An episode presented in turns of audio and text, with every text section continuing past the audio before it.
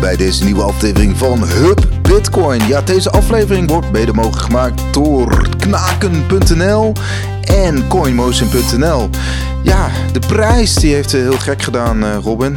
Uh, en ja, hoe, heb je, hoe beleef je zo'n zo'n run, zo'n euforische run eigenlijk? Naar bijna 35.000 dollar. Ja, het, lijkt, het lijkt alweer jaren geleden, maar het was slechts vorig jaar dat de prijs nog ruim onder de 30.000 stond. Ja. In dezelfde week uh, waarin we dit opnemen nog, volgens mij. En uh, ja, de, de, markt maakte een gigantische sprong. We gingen eigenlijk naar uh, ruim boven de 34.000 op een zeker moment. En nu, vandaag, maandag de vierde, zie je toch dat, dat er ook flinke dipjes nog steeds mogelijk zijn. Zoals eigenlijk altijd bij Bitcoin. Dat gaat voorlopig niet veranderen. Ik zag nee. dalingen van ruim 14, 15 procent op een gegeven moment. Maar het toont aan dat er flink gespeeld wordt met de markt. En ja, als je een beetje uitzoomt, dan zie je gewoon een gigantische stijgende lijn de afgelopen maanden, eigenlijk de afgelopen weken. En dat is vrij bizar te noemen, want je ziet eigenlijk, eh, als je een beetje uitzoomt, zie je alleen maar green candles van weet ik het hoe lang als je het per week bekijkt. Het is bizar. Maar wel leuk, toch? Ja, klopt. Ja, als je nu uh, gewoon de daggrafiek pakt, dan uh, zie je uh, voornamelijk green candles. Ja, die candle van vandaag is inderdaad vrij rood. Met die wick onder de 28.000. Maar goed, wij weten ook dat dat tijdelijk is. En dat, dat dit hoort erbij. Hè? Die volatiliteit is nou eenmaal onderdeel van Bitcoin. Het is een jonge asset. Het is nog ja, niet veel waard eigenlijk. Hè? Het zit nu... we pakken even de Clark Moody dashboard erbij. We zitten nu op 581 miljard dollar. Ja, dat is peanuts. Dat is echt, echt, dat is kinderspel. Voor de, voor de wereldmarkt wel. Gaat om 4,6% van de goudmarkt ongeveer. En uh, dat is de stand van zaken. De interesse groeit eigenlijk aan alle kanten stiekem. En uh, dat zorgt er onder andere voor dat uh, ja. beurzen te maken hebben met liquiditeitsproblemen. Om maar gelijk in het nieuws te duiken. Ja. Volgens data van Viewbase. Als je naar viewbase.com gaat, kun je dat zelf allemaal ook een beetje opzoeken. Ja, leuke site is dat. Ja, dat blijkt uit dat uh, in het begin van 2020, toen hadden beurzen, de grootste beurzen, hadden 2,3 miljoen bitcoin in kas. Moet je denken aan namen als uh, Coinbase, Yobi, Binance, Kraken, OKX. Uh, en dat is nu nog slechts anderhalf miljoen. Dus de prijs is sinds die tijd enorm gestegen. Maar je ziet een duidelijke afname in de bitcoin die bij, bit, bij beurzen staan om verhandeld te worden. Ja, ja, ik zie, uh, ik, ik zie dat op het moment van uh, opnemen zien we dat supply on the exchanges nu 7,2%. Dus dat is inderdaad ruim anderhalf miljoen bitcoin zit nu op beurzen. Kijken we naar ja, de, de, de, de, de dag, dan is er bijvoorbeeld vandaag is er al sprake van een, een daling van 4% hè, van, van bitcoin op die beurzen. Dus ja, kortom, handelaren halen en ook beleggers halen hun bitcoin bij die beurzen weg. En dat, dat zorgt natuurlijk ook wel voor een tekort. Een, een, nou, er is een, grote trend gaande nu, we het vorig jaar uitgebreid over gehad hebben natuurlijk, over partijen als MicroStrategy, PayPal, Square en dat soort grote partijen die echt met miljoenen of honderden miljoenen of zelfs miljarden smijten nu in die bitcoinmarkt. En die gaan niet hun bitcoin ergens kopen en dat vervolgens weer op een beurs stallen. Dat gaan zij in eigen beheer of bij een custodian neerzetten. En die, dat, die bitcoin, dat geld gaat voorlopig die beurzen allemaal niet meer bereiken. Dus wat er gebeurt is, aan die kant uh, wordt het uh, leeggetrokken. Blijkbaar is er inderdaad ook sprake van dat uh, steeds meer particulieren denken van... hé, hey, voor mij kan ik die bitcoin in ieder geval deels beter zelf in beheer hebben. Mhm. En dat zorgt ervoor dat er... ja, tekorten zijn het eigenlijk niet, want het is constant gewoon vraag en aanbod. Maar het zorgt wel voor prijsverschillen binnen de verschillende beurzen ook. Dus echt sprake van een gekke situatie. Want in die prijsstijging helemaal naar 34.000. Mm was mhm. op een zeker moment bij Coinbase was Bitcoin 350 dollar duurder dan bij de concurrenten zoals Binance. Ja, ja. Nee, precies. Dus dat, dat, dat, je krijgt dus die, die prijsverschillen. Hè? Er is geen universele Bitcoin-prijs. Ik denk dat ook nog wel een factor is, Robin, dat ja, miners de kostprijs, dat heeft Mark van der Seijs ons wel eens een keer eh, uitgelegd, dat de kostprijs ligt ongeveer op 2000 dollar. als je een goede deal hebt qua stroom, misschien 3000 dollar per bitcoin. Nou, we zien dat, dat de, de, de, de, kost, eh, de kostprijs ligt eh, dus inderdaad rond die koers. Hè, 2 tot, tot 3,5, 3 laat dollar. Het, laat het 5 zijn. Laat het 5 zijn, dan is het nog Precies, steeds... nou ja, eh, en de, de, de spotprijs ligt boven de 30.000 nog steeds. Dus eh, ze hoeven ook minder bitcoin te verkopen. Dus dat, dat is ook een partij die die bitcoin ook vasthoudt. En Ja. dat- dat, zijn vaak ook eh, ja, belangrijke verkopers eh, op OTC-markten. Nou, op die OTC-markten zijn het ook vaak beurzen die daar eh, kopen. Dus ehm, ja. ja, dus ja, goed, dat, dat, dat zijn van die trends in de markt. En ja, het mooie vind ik wel aan Bitcoin. Ja, we kunnen het gewoon zien. Hè, we, kun, we, we kunnen gewoon. Dat gaat dan wel via tussenpersonen, via marktonderzoeksbureaus. maar die weten die, al die transacties en die wallets weten ze in bepaalde entiteiten in te delen. Maar we kunnen gewoon een beetje die patronen kunnen we zien. En, Ja, je eh, hebt nou ja, daar goed. eh, natuurlijk eh, gasten als Willy Woo op Twitter. Leuke naam trouwens. Die haalt Ja. daar superveel informatie uit en die deelt het dan op zijn account. En je, ziet, je kunt inderdaad bepaalde trends zien en bepaalde geldstromen volgen. En dat maakt het, zeker als je een beetje eh, analytisch vermogen hebt qua cijfers. Ik moet het vaak hebben van mensen die die data eerst even destilleren voor mij voordat ik het begrijp. maar er valt in ieder geval Ja. veel uit te halen. Ja, ja en Ja, ook nog wat even terug terecht, over die, eh. Ja, over die miners. Eh, ik las ook een leuk Twitter-draadje over. eh, ja, die miners hebben vooral ook hun, hun modellen ingedeeld op die prijs van rond de 10.000 euro of 10.000 dollar nog niet zo heel lang geleden. En er is een tekort aan hardware. Bij Bitmain bijvoorbeeld is voor mij tot juni of juli alles uitverkocht. ja, klopt. Ehm, en dat is allemaal gekocht in de begroting van, nou, de prijs ligt rond de 10.000. Misschien hebben ze wel een beetje geanticipeerd op zo'n stijging. Dus die maken gewoon gigantische winsten. En daaraan zie je ook dat er nog steeds eh, partijen geïnteresseerd zijn om toch weer extra geld erin te pompen. Even een kort nieuwtje tussendoor. Een Duits bedrijf, Mhm. eh Norton Data, die, hebben, die minen al bitcoin. En die hebben besloten om nog eens 100 miljoen dollar aan extra mining rigs te kopen. Om maar ook mee te doen in die wapenwetloop om steeds meer bitcoin Ja, te vergaren. ja, nice.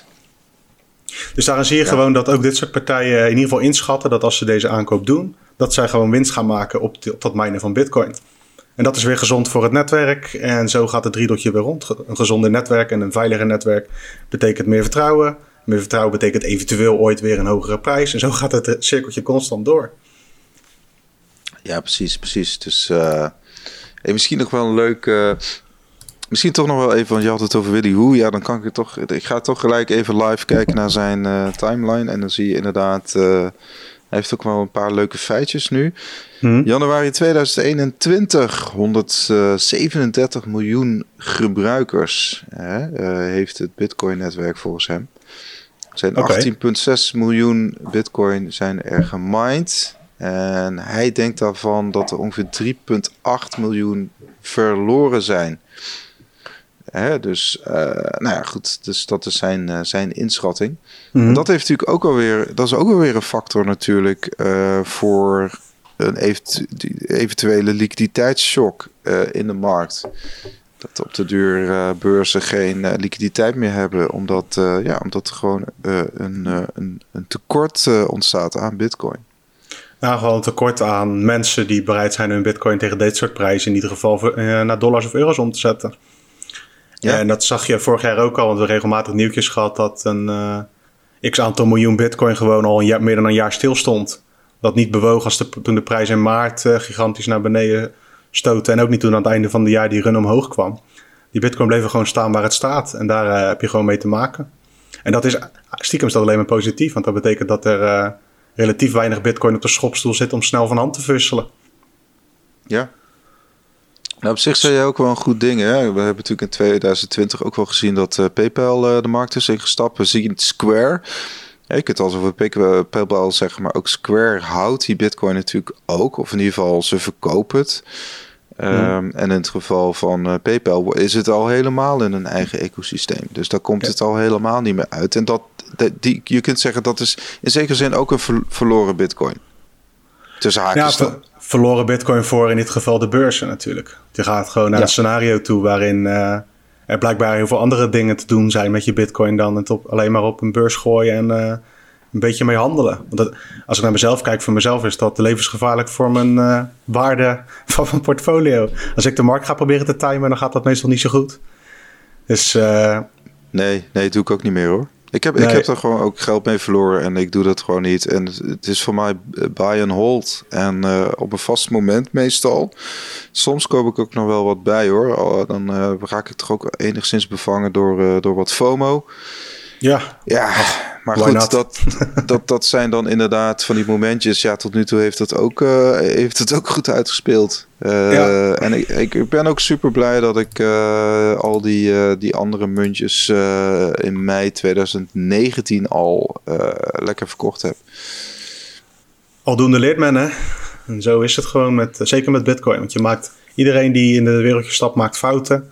Zelfs mensen die heel vroeg zijn begonnen, die hebben hun eerste bitcoin voor 20 dollar verkocht, ik zeg maar wat. En een ander uh, die is even het casino in geweest en bleek ook niet zo goed te zijn in het handelen. Iedereen maakt zijn foutjes. En ja. uh, dat hoort er ook bij. Het gaat er vooral om dat je, uh, voor mij niet persoonlijk, dat het wel geld is bij Bitcoin. Ook al worden het gigantische bedragen, wat bij mij nog wel meevalt, moet ik zeggen. dat je wel rekening mee houdt um, dat het geld moet zijn wat je niet per se volgende week nodig hebt om je auto te repareren of zo. Want dan kan je met zo'n fluctuerende prijs misschien wel nog probleempjes oplopen. Ja, in principe moet je er niet zenuwachtig uh, van worden of in paniek door raken. Want het is gewoon geld wat je kunt missen. Dus of het nou in euro ja. staat of in bitcoin. Nou, als dat wel zo is, kijk, als je wel in paniek raakt en merkt van, oh, dit is toch wel een beetje te gek. Dan moet je wel serieus nadenken over hoe je dat kunt voorkomen. Want dat is in elke markt, denk ik, gevaarlijk. En zeker uh, in zoiets volatiels als, uh, als bitcoin. Nou, ik, ik, ik merk ook wel dat er is nog natuurlijk heel veel koud, uh, koudwatervrees. En uh, weet je wel, uh, met feestdagen natuurlijk ook alweer de nodige etentjes gehad. Toch wel met, met, met, met, met vrienden of familie. Mm. En ja, de typische koper, hè, weet je wel, in principe hoog opgeleid, genoeg spaargeld, allebei een goede baan, hebben gewoon best wel wat euro's op de, op de spaarrekening. maar ja, ze, ze, het, is, het, het, het, het kwartje valt niet. Het zatje valt niet. Nee, maar is ook prima. Misschien is uh, Bitcoin hoeft ook niet, niet iedereen. Uh, voor mij zei Aaron dat in de Bitcoin Show. Niet, niet iedereen hoeft Bitcoin te kopen. Bitcoin is misschien ook niet nee. voor iedereen. Je moet er wel uh, doorhebben wat je een beetje aan het doen bent. Ja.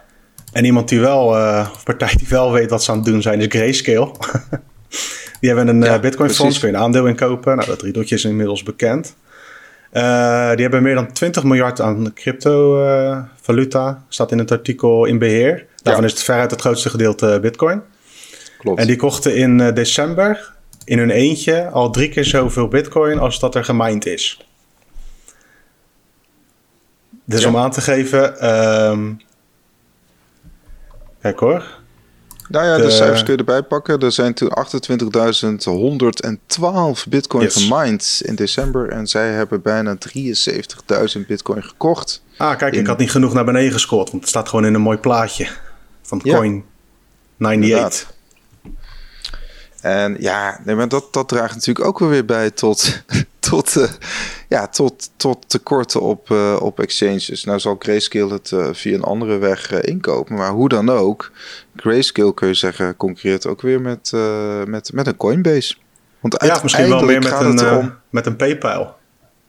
Of een PayPal, maar en een Square, maar goed uiteindelijk draait het natuurlijk om die, die, die 21 miljoen in supply. En op de duur is de koek op. En dan, yep. dat, hè, voor je gevoel duurt het nog lang. Hè? Ik heb het hier ook voor me. Dat uh, zeg, nou ja, 95% uh, is gemined uh, eind 2025. Denk ja, 2025. Ja, dat klinkt alweer ver weg. Maar goed, 99% is inderdaad gemined in 2035. Nou ja, op zich, dus eigenlijk kun je zeggen binnen, binnen de 14 à 15 jaar ja, is eigenlijk al, alles al bijna gemined. Ja, nou, waar het daar naartoe gaat is als je... Kijk, het, we hebben geen idee wat de prijs dan is in dollars of euro's. Of misschien vergelijken we het dan wel helemaal niet meer uh, daarmee. Zou leuk zijn. Maar ja. um, um, wat je wel weet is dat er dan op dat moment... als je bijvoorbeeld een hele bitcoin wil gaan kopen van iemand... dat je dat bij iemand anders vandaan moet schrapen... die waarschijnlijk geen miner is. Want die supply wordt gewoon steeds minder daar. Ja, en dat ga je nu langzaamaan uitgespeeld zien worden. En zeker uh, nu het niet meer gaat om uh, jij en ik, Jan Modaal uh, uit Nederland, maar echt om gigantische partijen zoals Grayscale en PayPal.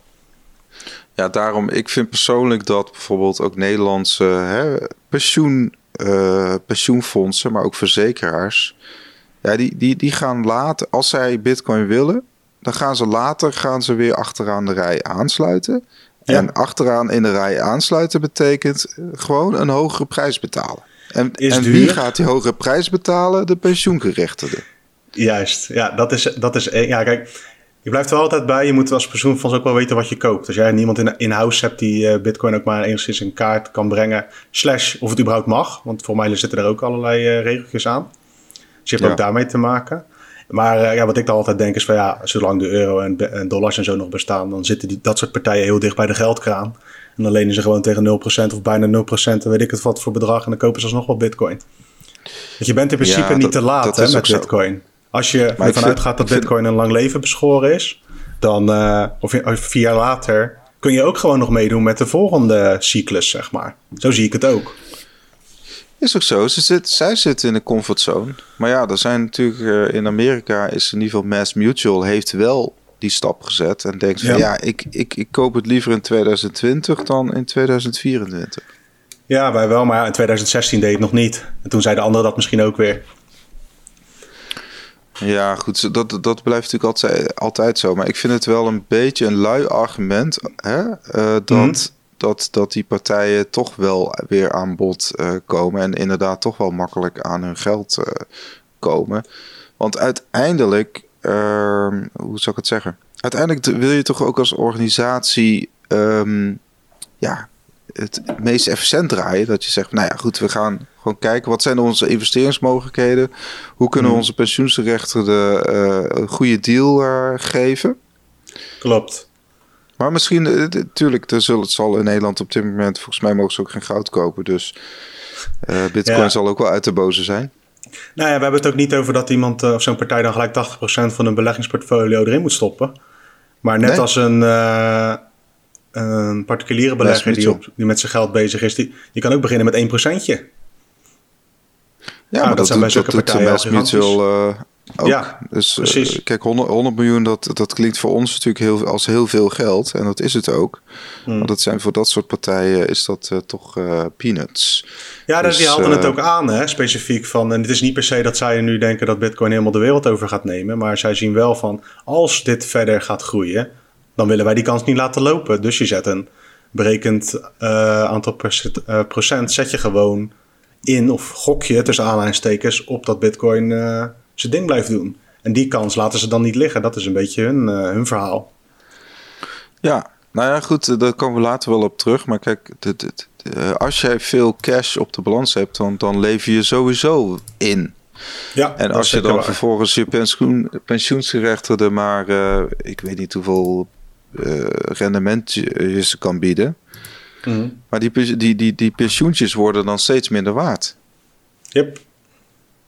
En uh, nou ja, goed, uh, we, laten, we, laten we in ieder geval gewoon even doorgaan met de nieuwtjes voordat we ja. weer gaan, uh, gaan, ons gaan opwinden.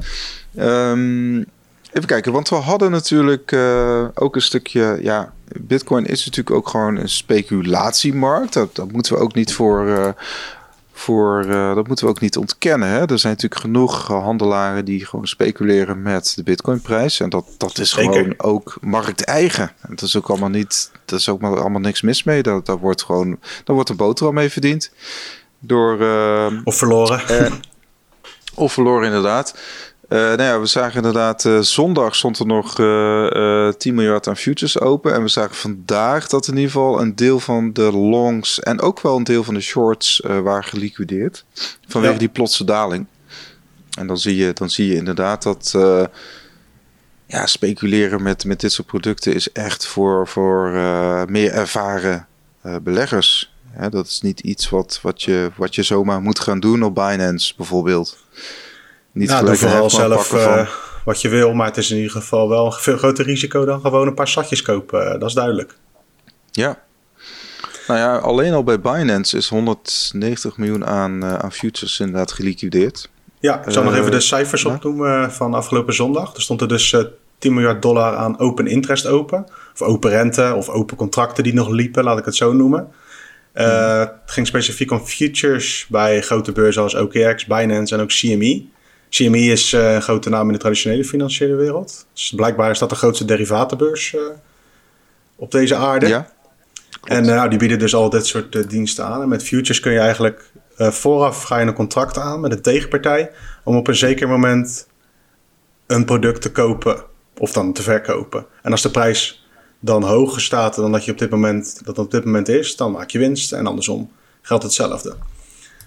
Uh, er stond een 10 miljard van open, maar dat wil niet zeggen dat dat ook open blijft staan. Zeker niet als de koers gek doet. En bij Binance ging het inderdaad om 190 miljoen futures. Die gingen eigenlijk met name om uh, uh, long positions. Dus posities hmm. die verwachten dat de Bitcoin koers nog verder ging stijgen in deze tijd. Nou, het tegenovergestelde was waar, want de koers dook met duizenden tegelijk eventjes naar beneden. En dat betekende gewoon voor heel veel partijen liquidatie. Sterker nog, volgens Glassnode, nog zo'n interessante partij die statistiekjes bijhoudt natuurlijk, uh, gebeurde dat in 10 minuten. Dus binnen 10 minuten werden er 190 miljoen aan long positions geliquideerd op Binance. Ja, bizar. ja, ja, dat zijn aantallen, ik begrijp je helemaal niks van. In de zin van, kan je niks meer voorstellen. Ik niet in ieder geval. Nee, precies. Dus uh, nou ja, goed, dat... dat um, maar is ook een goede markt. ja. Ja, ja, nou ja, je ziet er in ieder geval wel steeds meer uh, concurrentie in ontstaan. Ik, ik moet er wel bij zeggen, inderdaad, daar was ik even naar op zoek, uh, dat de funding rate is nog vrij hoog. Dus betekent, stel jij gaat een long aan en iemand anders een, een, een short... De, mhm. degene, de, de, degene die een long aangaat, die moet dan een soort vergoeding betalen aan degene die short gaat. Dat noemen ze dan de funding rate. Okay. En, en, en, en eigenlijk die verhouding die is nog vrij uh, hoog, kun je zeggen. Dat zit nu op uh, in ieder geval nog boven de 0,1. En wat, houdt, volgens, wat houdt dat in? Nou ja, dat is, dat is dus die vergoeding die je betaalt om, uh, om een long aan te gaan. En 0,1 van wat? Even voor mijn beeld. Ja, volgens mij 0,1 van de, uh, voor zover ik weet, van de USD-prijs van je, uh, van je future. Ah, 0,1% dus. Ja, ja. Oké. Okay. 0,1%. En dat, um, uh, nou ja, goed, zodra die funding rate vrij hoog is, uh, betekent dat dat nog vrij, dat het speculatiegehalte ook nog vrij hoog is. Dus dat, dat mensen toch nog wel bereid zijn om te speculeren op een hogere koers. Ja, dus de meter dus, slaat dus, dan uh, nog meer uit naar positiviteit voor de prijsontwikkeling dan negativiteit. Kan dat ook de andere kant op? Dat dat ja, dus die funding rate die stond, al, die stond al super hoog. En die is mhm. eigenlijk door die liquidaties is die wat gezakt. Ja. Maar je kunt zeggen dat hij nog steeds heel hoog staat. Dat is eigenlijk een beetje de. je ziet ook in de, de Fear and Greed uh, Index. Van ja, de, de, De, de, de, de, greediness is nog steeds vrij hoog. Die Fear and Greed Index heb ik zoiets van, die kan je wel de prullenbak ingooien. Want die staat al uh, twee maanden op 90% of hoger volgens mij. ja. Dus ja, wat zegt dat dan? Nou ja, wat het zegt misschien inderdaad, uh, zeker als je dit soort cijfers er ook bij haalt, van dat de markt, de speculatieve kant in ieder geval denkt van, uh, de koers is voorlopig nog niet op zijn top. Ja. Kijk, die CryptoQuant zegt wel terecht van uh, je moet ook wel oppassen. Hè? Dus op het moment dat die funding rate uh, eigenlijk een soort van overspannen indruk maakt. Hè? Dus eigenlijk dus op het moment dat die vrij hoog staat, zoals nu het geval is, mm. dan is juist de kans dat de markt gaat corrigeren ook steeds uh, groter. Hè? Omdat um, ja, op, op het moment dat er heel veel volume gaat naar die longs ja, en, en, en, en, en dat komt niet uit, dan, dan, ja, dan, keer, dan kan de markt zich keren. En dan kan, ja, precies. dan kan het sentiment veranderen of zo. Zeker met zulke grote klappen. Ja, oké. En dan kun je juist met de short weer verdienen. En dan, ja, goed, dat is natuurlijk ook nu, uh, nu gebeurd. Dus je moet er altijd wel... Ja, goed, ik zeg altijd voor beginnende beleggers, ja, op zich is geen financieel advies, maar, maar hou je hier misschien zo min mogelijk mee bezig en, en, en stack gewoon sets ja, dat wil ik dus zeggen van, uh, kijk, die indicatoren van die Fair Greed uh, Index en weet ik veel wat. Uiteindelijk is het inderdaad elke satoshi die je spaart, als, als je die goed opslaat, dan blijft die gewoon van jou, wat iemand anders er ook van zegt. En dan kun je, dan hoop je erop en dan ga je ervan uit stiekem dat dat over een x aan of een bepaalde periode alleen maar meer waard wordt. In koopkracht. Ja. Nee, precies. Dus voor ons, uh, laat ik voor mezelf spreken, voor mij in ieder geval de beste tactiek. Om, ja. Uh... het, is ook, het is ook wel iets menselijks hoor. Dus op het moment dat, uh, zal ik zo zeggen, het is menselijks om inderdaad voor zekerheid te gaan. Hè? Dus gewoon zeggen, nou, ik koop mijn sats tegen die en die prijs en ik hou vast. En dat doe ik elke week. Nou, dat is op zich een prima uh, strategie natuurlijk. ja. ja, en handelaren zijn natuurlijk veel meer bezig met wat is nou een goede positie om een long of een short positie in te nemen. Ja, waarvan je denkt van, nou, deze periode gaat de koers dit doen. Maar dat is ook weer van zoveel dingen afhankelijk. En uh, dat geldt trouwens ook wel voor als je gewoon wekelijks uh, bijkoopt. Want dan moet je ook relatief uh, veel discipline voor hebben. Want kijk, als, er, als je op zaterdag altijd wil koken, zeg maar wat. En -hmm. op vrijdag gaat die koers met 20% naar beneden. Nou, misschien kan je dan wel denken van, nou, dan doe ik het dan wel. En dat is gewoon compleet ja. aan jezelf. Iedereen moet daar zijn eigen fijne weg in vinden. Als je in ieder geval van plan bent om in bitcoin te sparen. Want je hebt ook allerlei andere zaken die je ermee kunt doen natuurlijk. Ja, is geen verplichting. Nou, misschien, misschien wel, je hebt het over Bitcoin sparen. Misschien wel een leuk haakje naar het volgende nieuwtje. En dat is die topsporter. Het gaat om uh, Russell Okun. Oh, Dat is uh, ja, best wel een vrij bekende speler van de American National Football League, de NFL. Hij speelt voor. Staat dat erin? Nou ja, goed, ik ben het even kwijt. Maar hij gaat in ieder geval de helft van zijn salaris krijgt hij uitgekeerd in Bitcoin. En uh, ja, en uh, dat gaat, om, uh, gaat toch, uh, heeft een jaar salaris van 13 miljoen dollar. 30? En 13, sorry, 13. 13. oké. Okay. Ja. En het leuke is dat het uitbetaald wordt via Strike. En Strike is natuurlijk die uitvinding van Jack Mellers. Die kennen we weer van de Zap Wallet. Ja, ik heb het nog even opgezocht. Mm -hmm. Hij speelt bij de Carolina Panthers. Ik kijk af en toe de Super Bowl, maar dan houdt het wel op. Dus ik ken al die ploegen verder niet echt. Nee, ik maar, ben ook uh, meer een bas basketballer. Ja. Wat dat betreft. En uh, inderdaad, zijn club betaalt het dus gewoon in uh, ouderwetse dollars uit. En hij heeft ehm, Strike ertussen gehangen. Dat is eigenlijk een soort van, heel kort samengevat, een soort van bank idee systeem op het Lightning Network. Een laag bovenop Bitcoin. Hmm. En wat er in de praktijk gebeurt is dat zij zetten die dollars om in Bitcoin. En hij krijgt het razendsnel gewoon in Bitcoin uitbetaald. Dus hij heeft een tussenpersoon gevonden die dat uh, kan faciliteren. dus natuurlijk, kijk, als hij een van die eerste is, want hij was ook vorig jaar of het jaar daarvoor al bezig met Bitcoin uh, te promoten op zijn schoenen. En hij tweet er ook veel over. En hij is zich echt helemaal uh, aan het omscholen zelf tot ook iemand die gewoon het Bitcoin-woord verspreidt, zeg maar. Ja. En kijk, als dit een trend wordt, dat je gewoon meer spelers hebt of mensen aan zich die zeggen van hé. Hey, uh, doe maar via Strijk, want het is voor mij alleen nog maar in Amerika beschikbaar. Een deel van mijn salaris wil ik graag via Strijk in Bitcoin uitbetaald krijgen. Dan wordt dat weer een, eh, een geldstroompje waar Bitcoin gewoon uh, voor nodig is. Ja. Ja, maar dat, dat gaat gewoon gebeuren, Robin. Want Bitcoin heeft dat netwerkeffect. Dus Bitcoin heeft miners, ze hebben nodes, maar ze hebben ook natuurlijk steeds meer beleggers en, en, en, ja, en, en natuurlijk de bedrijven die erop bouwen en de developers. Dus het, het, het heeft gewoon een netwerkeffect. Dus steeds meer mensen gaan, gaan hun kennis en kapitaal inzetten voor Bitcoin. En dat, dat is nog steeds uh, in het beginfase. Dus ja. we, hè, dat zijn we helemaal vergeten. Maar Bitcoin is natuurlijk ook gewoon 12 jaar geworden deze week. Oh ja. Hè, de, 3 januari ja. 2021, 12 jaar. 3 januari was natuurlijk 2009, was uh, de eerste, uh, heeft Satoshi zijn eerste blok uh, gemined. Dat was het beginschot van, van Bitcoin, kun je zeggen. Mm. Daar is een whitepaper. En ehm, nou goed, het, het, het, is wachten op de eerste rapper. Of uh, weet je wel, we hadden al rappers die erin investeren. Maar misschien zijn er ook wel andere artiesten of influencers die ook gewoon in bitcoin betaald uh, willen Er was een, uh, Nederlands hip-hop nummer. Hoe heette die nou, joh? Voor mij was van Faber Crypto Fever ja? heette die. 2017, denk ik. Was dat met Abel? Of? Ja, zou kunnen, weet ik niet. Ik ken die naam niet zo heel goed. Maar was met Faber Maar... Um, ja, dat, okay. dat zijpelt wel langzaam aan binnen. En zo heb je allerlei... Kijk, wij doen natuurlijk met bitcoinmagazine.nl gewoon elke dag uh, schrijven over bitcoin. En iedereen die er baat bij heeft, gaat op een gegeven moment ook dat, dat woord een beetje uitdragen. Zeker van die prominente figuren uh, die dat blijkbaar ook belangrijk vinden om te delen met mensen. Ja. Dat ga je gewoon krijgen.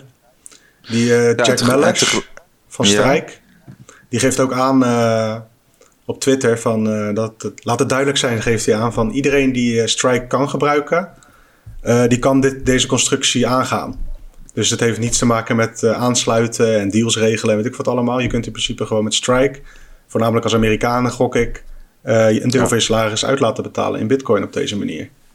Nou, het komt ook wel naar, naar Europa, heeft inmiddels uh, Jack Mellers uh, aangekondigd. Dus okay. uh, we mogen hopen dat het hier ook naartoe gaat. En ja, dan zou je je salaris in euro kan Strike dan gelijk omzetten in, naar, je, naar je Bitcoin wallet. naar Bitcoin en dan naar je Bitcoin wallet sturen. En ja, dat, Leuke dat is ontwikkelingen. Iets minder ja. heftig dan grote liquiditeitsproblemen en dat soort zaken. Maar wel gewoon een leuke ontwikkeling. Ja, zeker. Um, ik had nog, nog, nog een heel ander klein nieuwtje. En dat betekent, is bijvoorbeeld uh, Blockstream. Die uh, heeft een nieuwe Bitcoin en Liquid hardware wallet. Oh ja. Ik, we hebben hem ook vandaag op de site. Ik zal hem heel even erbij pakken. Ik denk toch, ja, soms denk ik, ja, alweer een hardware wallet. Maar op zich is het wel een um, ja, de Ledger Lag heeft toch ook wel weer aangetoond dat, dat, dat eigenlijk moet je ook weer meer keuzevrijheid uh, moeten Keuze hebben. is prima, vind ik als... lijkt mij. Ja. Dus, um, ja goed, uh, dus um, Block, Blockstream Jade will support regular Bitcoin and all liquid assets on the Liquid Network. Dus dat this includes LBTC, uh, maar ook dus Tether en nog een aantal andere munten. Dat was vrij goedkoop, mij... toch? 40 dollar hadden ze het over.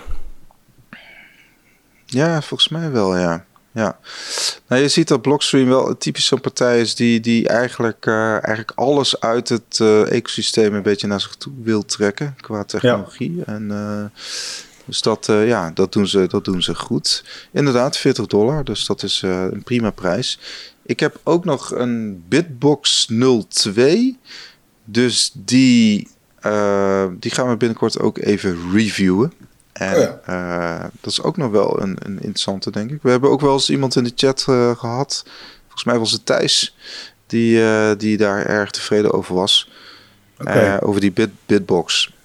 En ik denk zou toch... Jij, ja, ik denk toch mm -hmm. Zou jij snel nu je... Je bewaart je bitcoin nu op een bepaalde manier. Zou je snel daar in dat cirkeltje zeg maar een andere hardware wallet stoppen? Ik heb ook zoiets van, zolang het voor mij goed werkt, ga ik niet in één keer allerlei andere nieuwe. Ik wel uitproberen en ik vind het wel leuk. Leuk nieuws. En de concurrentie is goed. Maar voor mezelf heb ik zoiets van, zolang mijn systeempje werkt, weet ik niet of ik zo snel nog andere soorten hardware wallets in mijn uh, eigen ecosysteempje wil. Nou, bijvoorbeeld, kijk, er wordt al, regelmatig langer geroepen dat bijvoorbeeld de Trezor One, dat, dat er toch bijvoorbeeld toch wel wat veiligheidsissues mee zijn. Uh, qua, nou, ik weet het zo niet uit mijn hoofd, maar er is een bepaalde manier om dat toch uh, wat makkelijker uh, um, toegang tot te krijgen. Volgens mij heeft de Kraker daar ooit uitvoerig onderzoek gedaan. Ja, met James Lop zeker. Met James Lop, denk ik. Maar goed, nou ja, dat, en dat zet me dan wel aan het denken. Nou, oké, dat, dat, uh, ik, uh, ik, heb, ik heb ook nog de deels. Uh, ik gebruik verschillende hardware wallets. En één daarvan is ook Trezor One. En dan denk ik op de duur wel van, nou ja, misschien is het toch wel tijd om die te vervangen. Ja, ja, dus dan wil je upgraden, bij wijze van spreken, naar deze of iets anders. Ja, oké. Ja, ik heb voor mezelf ja. gewoon dat ik denk van. voor een privégebruik zie ik er niet zoveel in om nu allerlei dingen uit te gaan proberen. Maar het is alleen maar goed, want ze kwamen ook met. Uh, later met, er zit er blijkbaar een cameraatje in. Die dan een uh, QR-code gewoon kan scannen. Zo kan je weer makkelijker multi-signature wallets aanmaken en dat soort zaken. dat komt allemaal. Qua ondersteuning komt dat naar die uh, Blockstream wallet. Ja. En dat is wel. dat is alleen maar goed, hè? Dat er een soort andere partijen komen die weer andere dingen gaan uitproberen. Want voor hetzelfde geld werkt dat allemaal veel makkelijker. Ja, dan ben ik. dan stap ik zo weer over. Het is niet dat ik trouw ben aan een bepaald merk, maar het moet wel passen bij wat ik wil. Nou, ik snap wel wat je bedoelt hoor. Want in principe, kijk, eh, je kunt zeggen, nou, in principe hebben we dat gewoon geregeld. Hè? Ja. Of heeft iedereen dat voor zichzelf geregeld? Je weet, er zit een bepaalde systematiek in om dat gewoon goed en veilig op te slaan. Ja, dan wil je daar niet te veel aan morrelen. Dus dat is op zich wel een, uh, een, een, goede insteek. Hmm. Uh, maar goed, dat, uh, dat even terzijde. Ja, ik denk Blockstream wel, als je het hebt over Bitcoin bedrijven, wel een gigantisch goede naam heeft in het, uh, in het ecosysteem. En uh, die kunnen dit ding wel aan de man brengen, denk ik. Dus wie weet uh, hebben we wel te maken met een nieuwe speler die groter wordt. Ja. Maar het is wel ook een businessmodel hè, voor dit soort partijen. Nee, tuurlijk. Het is gewoon inderdaad hardware maken. En dus dat. en we hadden nog, nog een heel ander, dat, dat is weliswaar software, maar dat wil ik toch wel heel even noemen. En dat ging over die Umbrel. En Umbrel, dat is eigenlijk een nieuwe manier om. Dat is eigenlijk node software. Dus je kunt zeggen dat is een concurrent van MyNode en de Raspberry Blitz. Hmm. En uh, ik weet dat in ieder geval in de, in de Lightning uh, communities daar wel behoorlijk wat, um, uh, ja, wat, wat reuring over is.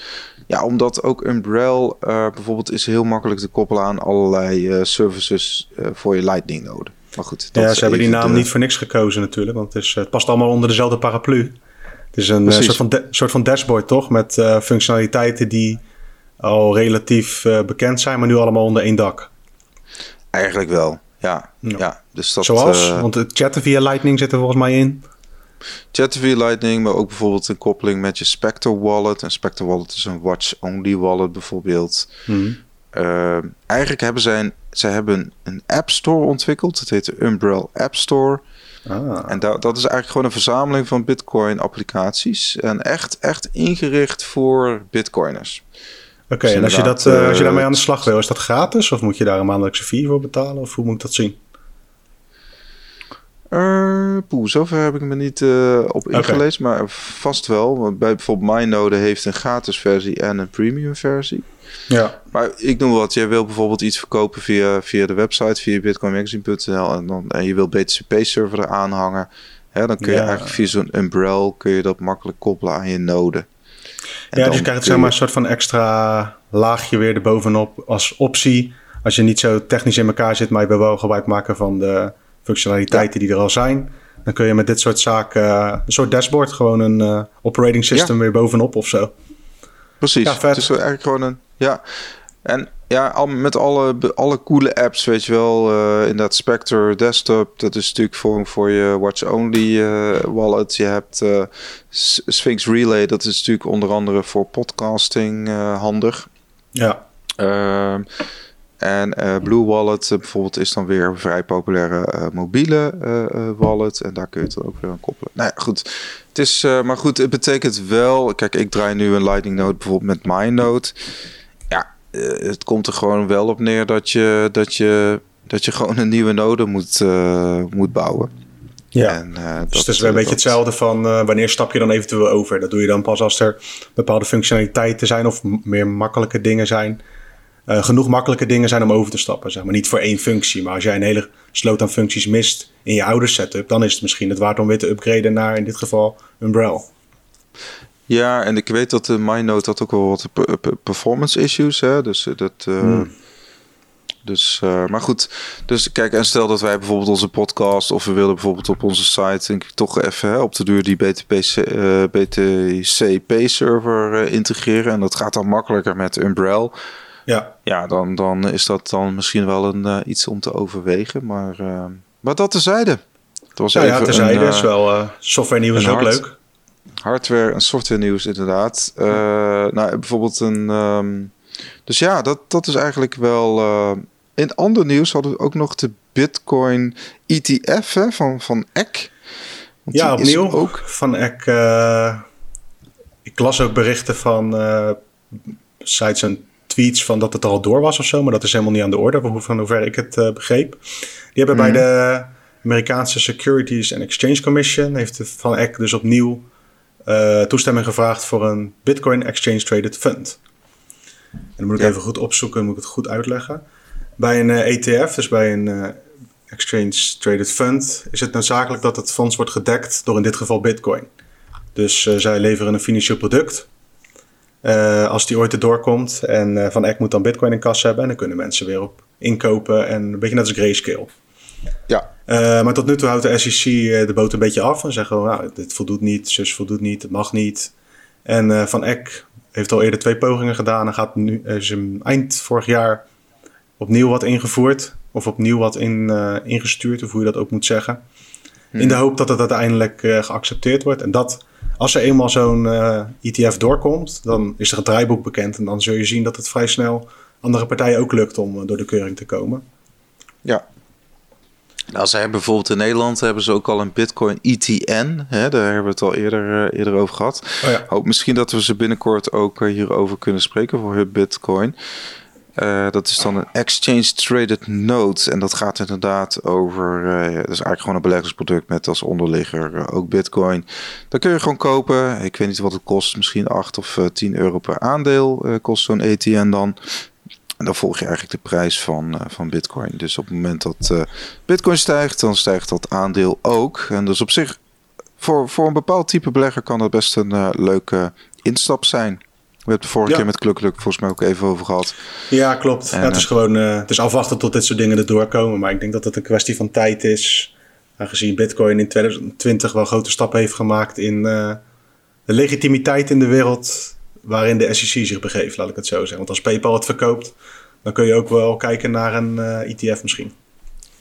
Ja, nou ja, de SEC heeft dus ook een nieuwe voorzitter, Elad Roisman. Uh, ja, hij is uh, de opvolger van Jay Clayton. Die is uh, eind, eind vorig jaar, moet ik dan zeggen, hè, eind 2020 ja. opgestapt. En ja, Coindesk zegt dat Roisman toch wel perceived as friendly to cryptocurrencies in general. Nou goed, hm. het is altijd even afwachten hè, hoe die, hoe die zich gaat manifesteren. Maar um, ja, iemand als Mark van der Seijs en volgens mij ook een aantal anderen... die verwachten toch wel dat er dit jaar echt die ETF uh, van de grond komt. Dat daar gewoon... Ja, denk ik wel. Dat de regels er nu duidelijk ook. voor zijn. Ja, is duidelijker ja, ook. En, ja, goed, dat zo'n nieuws gaat toch, hoe dan ook gaat dat soort, uh, dat soort nieuwtjes gaan toch wel weer een beetje uh, voor een positieve schok zorgen in de markt, verwacht ik. Ja. Uh, omdat het toch, toch, weet je, iedereen krijgt het toch weer in zijn Bloomberg, term, Bloomberg ter, terminal. Dus elke broker ter wereld, of in ieder geval in Amerika, kan het dan gewoon, kan een deel van het kapitaal wat ze hebben weer in een Bitcoin ETF steken. Dus het is, ja, kijk, Bitcoin kan prima zonder. Maar het financiële systeem eromheen, die toch wat met Bitcoin wil doen, die, moeten bij dit soort, die komen bij dit soort producten aan vaak. Ja. Dus, uh, ja en, en dat geld wat ze hebben, hè, die, dat geld wat uit die geldkraan naar ze toe druppelt of stroomt, dat, hmm. dat moet ergens heen, toch? Wil... Ja. Nou ja, en als het dan toch, wederom, al is het maar een paar procent om uit te proberen, van hé, hey, blijkbaar heeft dat de afgelopen tien jaar als een gek gepresteerd. Misschien is het ook wel wat voor mijn, mijn beleggingsportfolio. En die plekken krijg je steeds meer. Je hebt straks bijna overal waar je ook maar een beetje kunt beleggen, is er een, iets met Bitcoin te doen. Ja. Nou ja, je krijgt misschien op de dure tijd dat je het gewoon niet meer hoeft uit te leggen. nou, weet ik niet, want uh, ik heb wel eens ge, geprobeerd iemand aan mij te laten uitleggen hoe de euro en dollars nou precies werken. En dat is ook uh, een vak apart. Dus misschien dat dat bij Bitcoin ook wel zo blijft. Ja, ja misschien Ik ben daarover ja, een, uh, een, boek aan het lezen. The Creature from Jekyll Island. Oké. Okay. gaat over een kijkje naar de Federal Reserve, de centrale bank van Amerika. Hoe dat is mm -hmm. ontstaan. En het is een beetje geschreven als een detective. Heel gek. Het boek zit bomvol informatie, maar het is ook wel makkelijker om te lezen dan zo'n dikke encyclopediepil, zeg maar. Okay. Dus en ik hoop als ik er doorkom een beetje in kaart te hebben voor mezelf hoe dat nou allemaal in elkaar steekt. Want dat het, uh, zeg maar, wankelt en dat je denkt van, uh, klopt het allemaal wel? Dat hebben heel veel mensen, denk ik. Maar uh, als iemand een prijs opzet om goed uit te leggen hoe de dollar werkt, dan zou ik het nog niet kunnen. Jij wel? Nee, zeker niet. Dat is, nee. gewoon ingewikkeld. En, ja, nee, dat bedoel ik. Dat gaat nog wel even duren, ook bij Bitcoin. Nee, precies. Nou, misschien kunnen we het in de show notes opnemen, toch? De, ja. de, het linkje van het boek. Ja, is goed. Zal ik even opzoeken. Uh, lu luister je het uh, via Audible of doe je dat toch echt ouderwets gewoon Deze lezen? heb ik besteld fysiek, ja. De meeste dingen luister ik wel Audible, maar nu... ik dacht van, ik moet toch ook weer een boek hebben, gewoon even... waar ik af en toe een paar bladzijden uit lees. Want het is oh, ook geen boek papier. die... ja, papier, oldschool. Ik heb ook een boekenkastje hier, hè, met ik veel 120 boeken of zo. Zo collectie aan het opbouwen. Satoshi's en boeken. ja, ik was begonnen in dat boek van Wim Hof. Dat is echt off-topic. Uh, een ijsbadje. Uh, oh, ja? Ik heb ook een ijsbadje in de tuin. Mm. is goed, uh, is goed voor de bloedsomloop. Maar ik moet, ik moet dat boek van Wim Hof nog eventjes uitlezen, inderdaad. Ja. Maar goed, het is van een hele andere orde. Ja, we kunnen nog even terug naar een klein nieuwtje om in de VS te blijven. Zodat we toch nog waren met Van Eck. De verwachting is oh wel een beetje nu dat de Belastingdienst in Amerika, ik denk eigenlijk belastingdiensten wereldwijd, wel steeds meer overgaan naar actie in plaats van alleen maar uitleg over hoe je Bitcoin goed op moet geven bij de plaatselijke, uh, ja, hoe moet je het noemen? Belastingdienst gewoon. Ja. Onder andere Don Ford, dat is een voormalig hoofd van misdaadonderzoek bij de Amerikaanse Belastingdienst, de Inter Internal Revenue Service, IRS. Hmm. En die geeft in een interview aan, of in een artikel aan, dat het wel een beetje tijd wordt vanuit hun perspectief om de gas achter te zetten. Hij noemt het een spelletje met grote belangen. En waar hij het vooral over heeft is nou, er is gewoon een begrotingstekort in Amerika. En er komt natuurlijk een moment dat er bitcoiners zijn die tegen de lamp aanlopen. En dan wil de IRS gewoon cashen in de zin van... Zij gaan mensen harder aanpakken. Dus als jij in 2018 niet je juiste gegevens hebt gegeven... dan zie toevallig dat ook in dat artikel mhm. staan. In 2018 hebben ze van 13.000 gebruikers bij Coinbase gegevens opgevraagd. Nou ja, als jij als bitcoiner niet de juiste gegevens hebt opgegeven bij je belastingaangifte. En Coinbase zegt van nou, die hebben gewoon uh, die hebben 100 bitcoin hier staan of 10, weet ik veel. Dan kan je een probleempje krijgen met de Belastingdienst. Ja, nou, in Amerika zijn ze sowieso goed, uh, of goed bezig. Zijn ze flink bezig. Uh, zijn niet goed bezig. Ik weet dat Matt Odell zich daar enorm heeft opgewonden op Twitter over de FinCEN en die extra regels hè, voor, uh, ja. voor Amerikanen met, met, met een eigen met self-custody wallet, maar ook Amerikanen die op een offshore exchanges Bitcoin hebben staan. Dus ja. ja. Dat, dat wil de Trump-regering nu nog even ja, de laatste dagen dat ze er zitten, willen ze dit nog even er doorheen jassen. Ja, je kan ook uh, Ross Ulbright noem dat, een, een pardon geven. Maar je kan ook nog even de Bitcoin-industrie even vervelen. Dat kan ook. ja, ja het is wat dat betreft... ja, maar goed, het is ook wel makkelijk, makkelijk lullen, denk ik, vanuit ons stoeltje. Maar over die regels, want daar gaat het inderdaad ook om dat je dat beurzen in kaart moeten brengen wie welke wallet, welk adres van wie is. En dat is bij ons natuurlijk hmm. ook aan de gang. Want ik heb het af. Uh, ja? Als je Bitcoin koopt nu bij een Nederlandse broker en je stuurt het naar een adres die je nog niet gebruikt hebt, wat eigenlijk best practice is.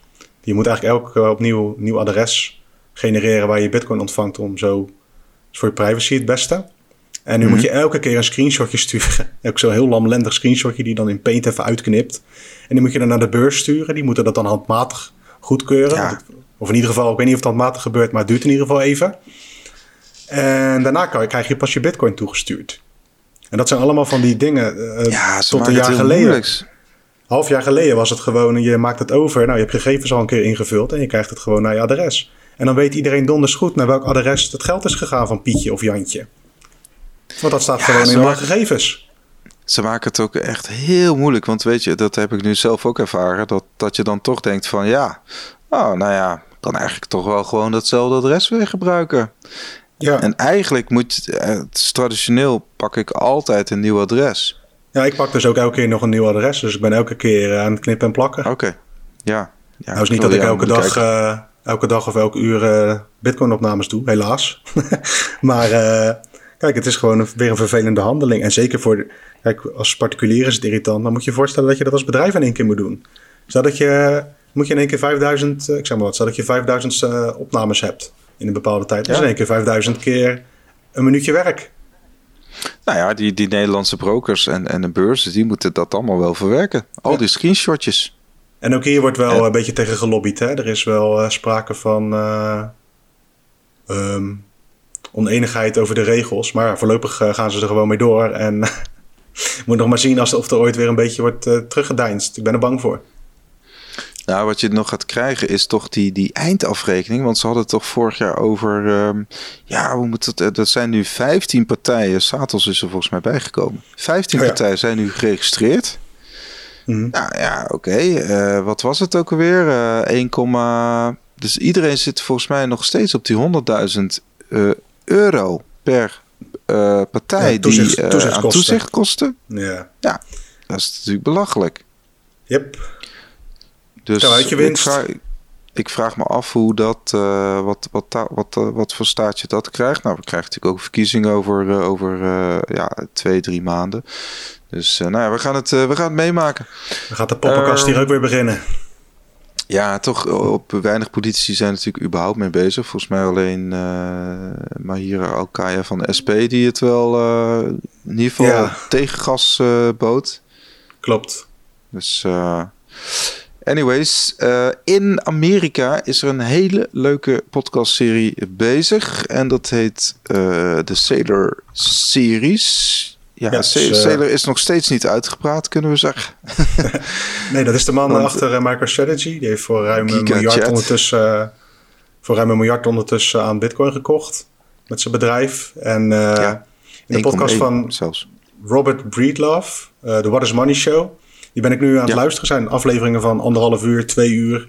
Over, uh, het begint eigenlijk bij de Rise of Man. Dus bij de opkomst van de mensen, hoe dat komt. Met, uh, op een gegeven moment leerden we vuur gebruiken. Dat was energie-efficiënter, want we konden eten koken. En dan kon je sneller eten. En dan hoefde je maar een kwartiertje te eten per dag. In plaats van uh, koeien die heel de dag moeten grazen voor voldoende voedsel. En zo trekt hij constant parallellen met energie, geld en onze geschiedenis. Om uiteindelijk uit te leggen waarom Bitcoin de volgende stap is naar een ja, volgende stap in ons menselijk bestaan. maar het is een beetje gechargeerd hoe ik het nu zeg.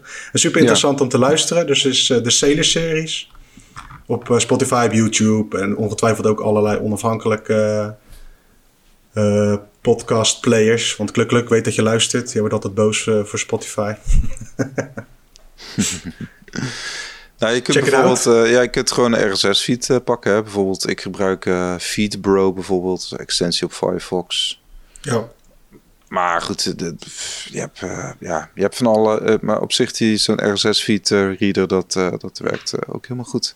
Ja, klinkt ja, dus- interessant. Ja, ik, ik, ik heb al stukjes geluisterd en hij gaat echt overal op in. En het is überhaupt als algemene ontwikkeling is het gewoon sowieso super leerzaam. Ja. En dit is echt gewoon. Ik bedoel, ik heb ook op de universiteit gezeten, maar ja, dit, dit, dit, dit, raakt wel dat niveau, weet je wel. Het is wel echt, echt dat soort diepe Next level informatie. is dit gewoon. Het is mooi, uh, ja. mooi spel. als je zin hebt. Ja, gewoon gratis en voor niks. Als je zin hebt in uren bitcoin gepraat, dan uh, kun je ook bij uh, hun bitcoin terecht, uiteraard. En mocht oh, je tijd daarna nog over hebben, dan kun je bijvoorbeeld de Sailor series checken. En uiteraard yes. bitcoinmagazine.nl voor het laatste bitcoin nieuws. Uh, vergeet ons niet te volgen op Twitter, Facebook, YouTube. We hebben een gezellige Telegram-chat waar je terecht kunt. Ja, die Facebook-groep die uh, wordt ook steeds drukker, zag ik. Ja, Facebook uh, leeft nog. Sterker nog, het is daar best wel actief allemaal. Iedereen praat gezellig mee. Dus mocht je op Facebook zitten, zoek naar de Bitcoin NL groep en dan zien we je daar wel. Top. Oké. Nou, tot de volgende keer en ja, hot along. Later.